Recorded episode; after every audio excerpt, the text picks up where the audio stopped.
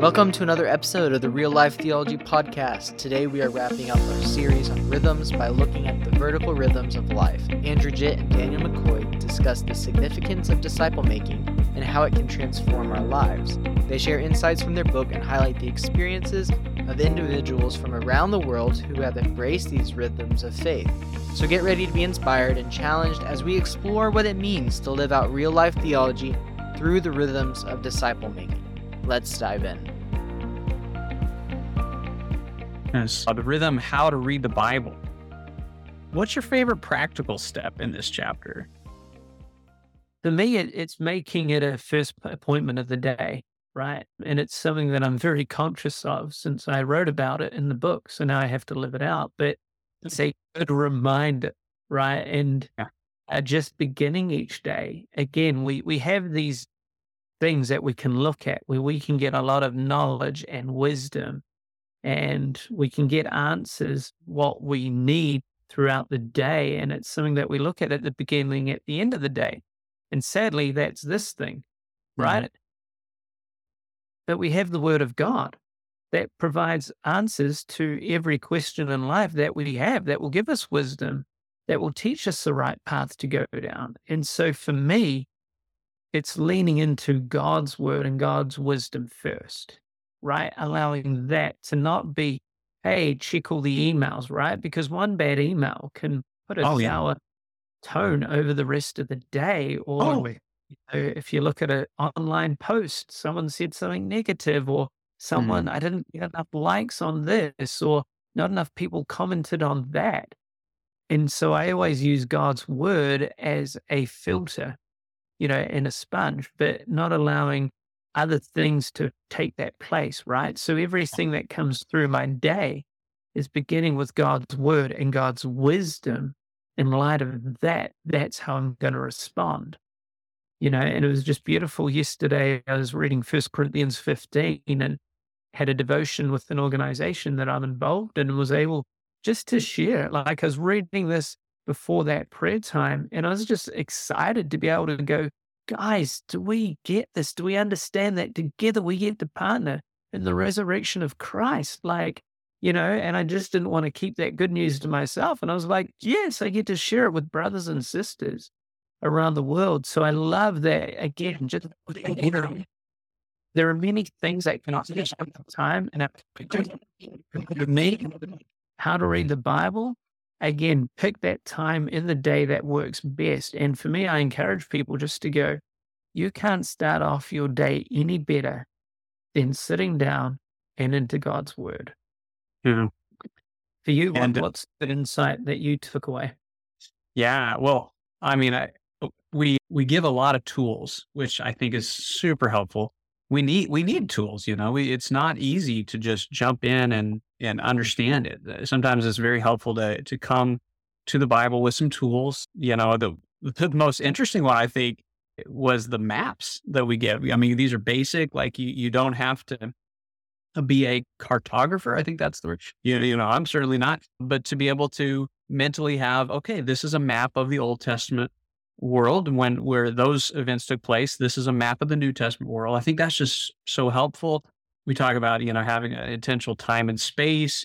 Uh, we talk about having a, a mental map of kind of the basic storyline, of the basic timeline. All of these, I think, are very helpful in encouraging people to have, you know, real engagement with the word. So I think that just coming with those tools are very, very helpful. I'm curious, are you, when you read the Bible each morning, is it a, a hard copy or are you more like a, do you listen to the word? Yeah, I need a book in front of me.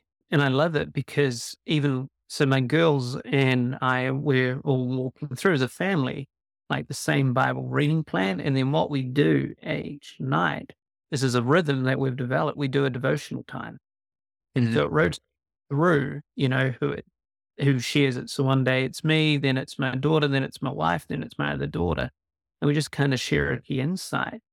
And what we we do is we kind of read in two versions, both the NIV and the message, just to get different perspectives on different things. And so that's really fun. And so yeah, two Bibles, message NIV, and just really leaning into what the different paraphrases, you know, the message are saying back to what the NIV was as well. But yeah, yeah I listen, I get too distracted and my mind starts to wander.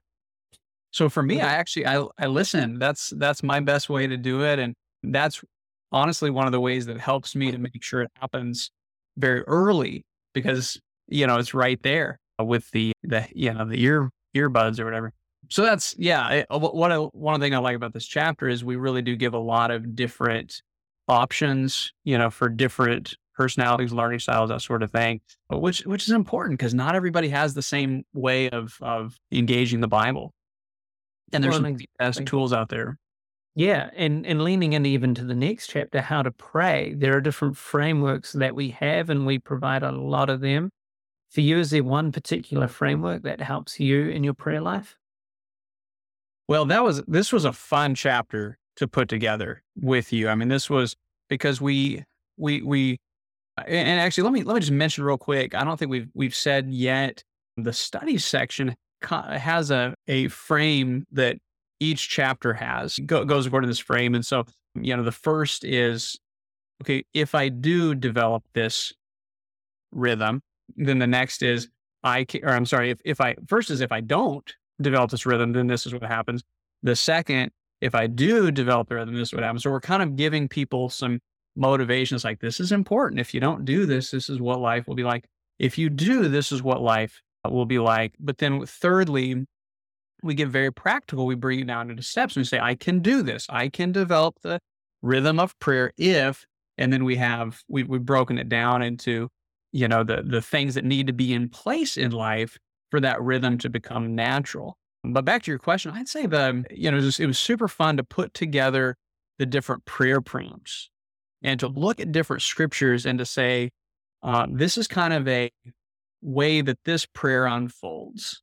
You know, this is, these are some, you know, Isaiah 6, for example, you know, you've got, you start by, this is who you are, you know, God, you are. This is what I confess, mm-hmm. cleanse me of. And then lastly, you know, Isaiah 6, this is the commission of Isaiah, send me. And so it's not the only way to do prayer, but that's a that's a nice example of a prayer prompt straight out of a scriptural way of doing it. So for me, I, I think that just having some prayer prompts, I like variety, and that's a really helpful section for me. Well, and I love just even going to the model of prayer, you know, that Jesus gives us in the Lord's Prayer and, and fleshing that out for people and understanding why that was such a powerful prayer in the way that Jesus taught it. Because the disciples asked him, like, how to pray. And so I love that we get real, you know, with this chapter and just saying again how to do it. And then beautiful snapshot from Tedeku talking about who I know is a man of prayer and how that lives out. And so then even having the prompts to be able to go, right, how do I cultivate this idea of not only, you know, verbally, but also listening as well. And just being able to lean into both sides of prayer, talking, but then also allowing space for God to be able to speak is so key mm-hmm. for that chapter. Mm-hmm. Yeah. Uh, the rhythm of how to keep the faith, super important mm. rhythm. And it, I believe it is a rhythm. I believe it's something that, you know, it's, it's, it's, it's not just a either you do or you don't. I mean, they're, they're lifestyle patterns that that that lead you to be able to stay close to, to Christ. And so, like I said about each rhythm mm-hmm. in the study section, we talk about if you don't develop this rhythm, this is what happens. If you do, this is what happens. And then we have a you can do this if these things are in place. And so I'm just going to unpack what we said in that chapter about these things need to be in place for you to be able to keep the faith. So we talked about the importance of can you remember your baptism? You know, are you cultivating a relationship with the real God? Are you walking with people who have also committed to Jesus? And are you able to bring your tough questions into the light, you know, into into his presence uh, and into the church, you know, and, and the presence of, of other believers? So of those kind of things that need to be in place for you to be able to keep the faith, remember your baptism, cultivating a relationship with God, walking with people who are also committed, and then bringing those tough questions in light. is there one of these that you think people especially tend to forget and need to, need to be reminded of? I think it's cultivating that relationship with God, right? We can go, okay, we've been saved. So we've got hell insurance, right? We're good.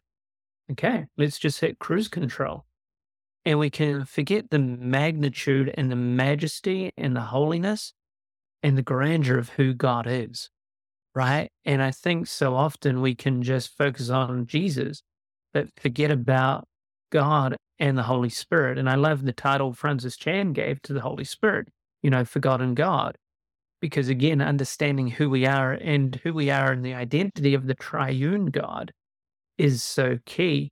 Because I think it's all about, well, okay, I, I was baptized, I was saved. So then I'm just going to do this, this, this, and this. And it, that's, I think, where a lot of the guilt comes in because we haven't developed the right way of living and developing that relationship because there's not a lot of ways in which we're told how to, right? We're told the need to, but oftentimes we can forget about that application process.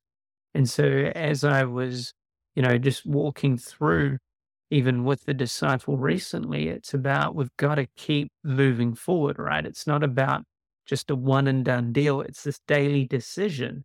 And that even goes back to defining who we are as disciples. It's this daily decision to make the conscious way that we're going to follow Jesus. We're going to put him first. We're going to allow ourselves to be changed by him and then live on mission for him. So for me, I think, yeah, how to keep the faith, we've got to lean into that it's got to be something we own. And that for me was my testimony. At some point, I knew I had to let go of what my family had raised me to do and to know and to believe and take it on as my own, that my faith became mine. But I needed to figure out who God was in relationship to who I am and what I believe. What about you? What would you say is, is something that you see lacking in some people today? Yeah, I I think a lot of people um, feel as though it is wise uh, to keep stuff in the dark, you know, whether that be moral stuff, I should say immoral stuff, or whether it be doubts, intellectual doubts, emotional seasons of disconnection with God, cynicism, growing cynicism toward the church. I think that I think it's really easy to keep that kind of hidden away, quarantined away in the dark, and they'll only grow there. I think we have to be able to help people, you know, bring them out into the light and and and to have faith, you know, that that you know, there's not there there are no questions that are unique to right now. I mean, every every tough question has been wrestled with and has good answers. I mean, it just, it really does. And so having some faith that God can handle it and that the church can help you. So bringing bringing those out in the light, I think is is one that we tend to forget. We so easily, you know, do the Genesis three. Oh no, he's coming. I've got to, I've got to hide away, and that's just, yeah, that's just such a, a terrible decision. So I'd say, yeah, helping people bring tough decisions uh, or tough questions out of the light. I think we need to be able to our churches need to be places where we don't freak out because of, you know, the tough questions. Yeah. Yeah. That concludes with what's the rhythm, how to make a difference. So, question just love to ask you, like, what are some things you hope that God would accomplish through your life? How would you answer that? Um, I I remember, I think it was Fred Craddock, a great preacher named Fred Craddock, and he said something to the effect of, you know, when I was young man I wanted to be a preacher. I got a little bit older. I wanted to be a great preacher. And and as he's gotten older, you know, he he became a, a world renowned preacher, one of the greats. And he says, now that I'm old, I just want to be a Christian. Hmm. And I I think that, you know, what do I what do I want God to accomplish through my life? Um, or what do I think He wants to accomplish through my life? You know, obviously the uh, I, th- I think it goes back to I just, I want to be a disciple. I want to be a disciple maker. I want to be who I, by God, who by God's grace I already am. Let us only take hold of that which I'm, I'm, butchering the verse, but let us only take hold of that for which he's taken hold of us, something like that. Let, let me just become what I already, by God's grace, I already am. You know, so I talk about some of identity statements, you know, that I've, I really, by God's grace, I believe these are true. I, am a Christ like, or I want to be, or I, I am a Christ like husband. I'm a joyful dad, an engaged friend, worshipful musician, encouraging editor. These are some of the things that I, I believe by God's grace that I am. And I just, I want to become what, what by his grace I already am. Hopefully that makes some sense. But, but that's, yeah, that's what I want him to accomplish through me. And what I believe he wants to accomplish through me is me being what he already says that I am and living with purposefulness and intentionality in that. Yeah. What about you? Yeah, I think for me, it's about finishing strong. You know, I think there are too many that focus on the beginning, but not the end. And so for me, I want to accomplish that. I ran the race. It wasn't perfect. And I know by God's grace, you know, that He sustains me, He keeps me. And so it's going, I want to be that faithful example of saying, the word of God and the spirit of God, I was a man of God and living that balance out. So, again, most important relationship with God, you know, second with my wife, that I love her well as Christ loves the church. And then, you know, my girls see me living out this faith well. And that then permeates to every other relationship that I'm involved in. So, you know, I remember lying in bed one day and someone was like, as a kid, they, they kind of asked us, it was kind of morbid. Like, what would you want your tombstone to say? And I was like, oh, gosh, never really thought about it. So I was pondering it one night and, and I always remember I always wanted to have on it humble and helpful. Now, I don't know if saying that out loud truly leads into that humbleness, that I want to be known as humble but that idea that, yeah, Christ was magnified and glorified through everything that I did so that the testimony continues on. Because I think, you know, the best thing we can leave the next generation, and, and that's why, again, very blessed to have authored this book with you, because we said, hey, this is for our kids, that there is some good theology and spirituality and, you know, rhythms that they can develop in their own lives because I believe that what we can give the next generation and those that follow us is not a, a, an inheritance, but a legacy, you know, to follow after. So for me, finish strong, leave the legacy of faith. Yeah. What is one thing that you've learned from one of the snapshots? Is there anything? I mean, the, the snapshots are, are, are wonderful. That's one of the huge strengths of this and our previous book is we're getting wisdom from not only a lot of people, but from all over the world, right? You know, disciples of Jesus from from all over. And so, uh, what's one thing that really sticks out to you from these snapshots?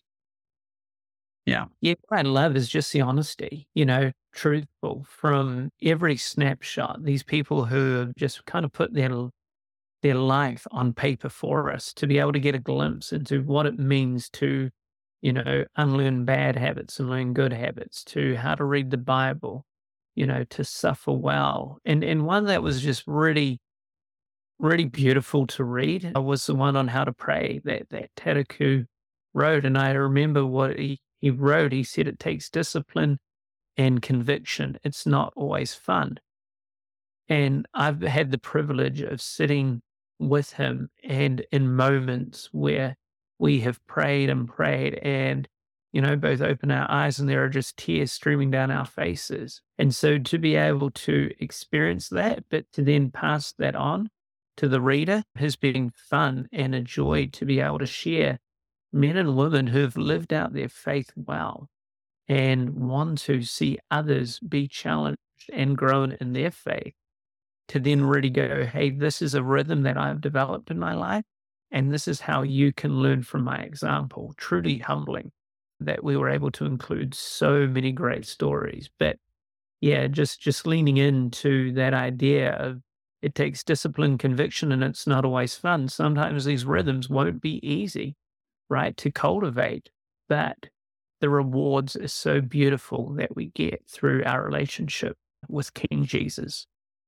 So what about you, brother? What was what was an insight that you gleaned from it? From a snapshot?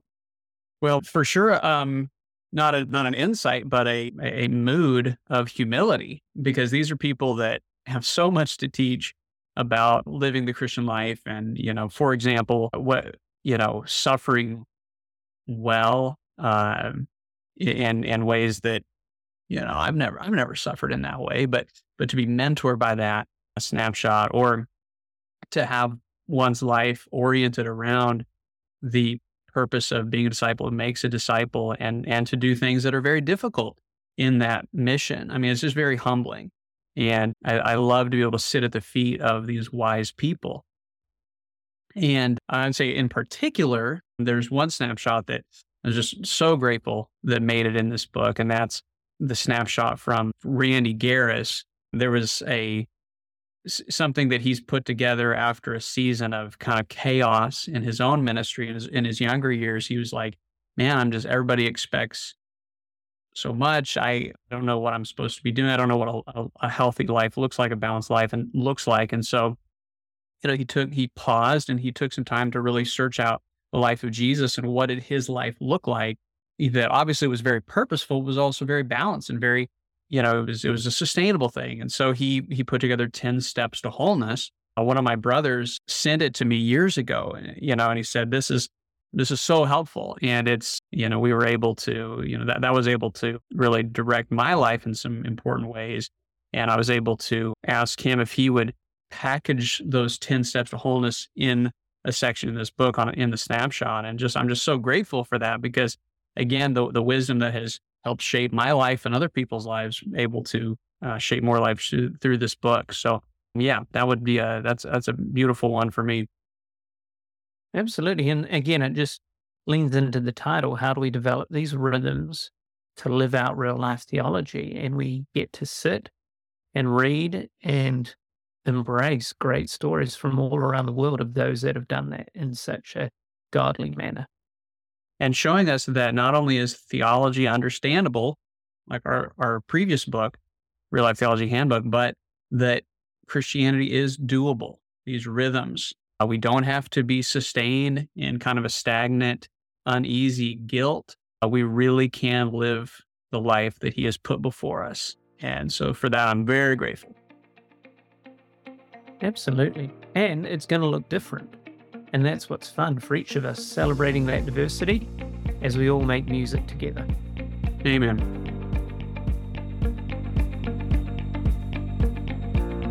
Thank you for joining us on this episode of Rhythms. I hope this series has blessed you in your faith and walk with God as we look into the how to's of the Christian faith. I hope you guys will check out the book.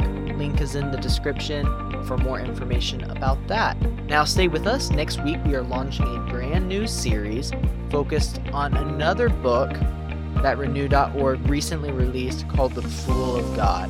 Now, you'll want to stay tuned, stay with us, follow us on social media, and whatnot. Take care, guys, and see you soon.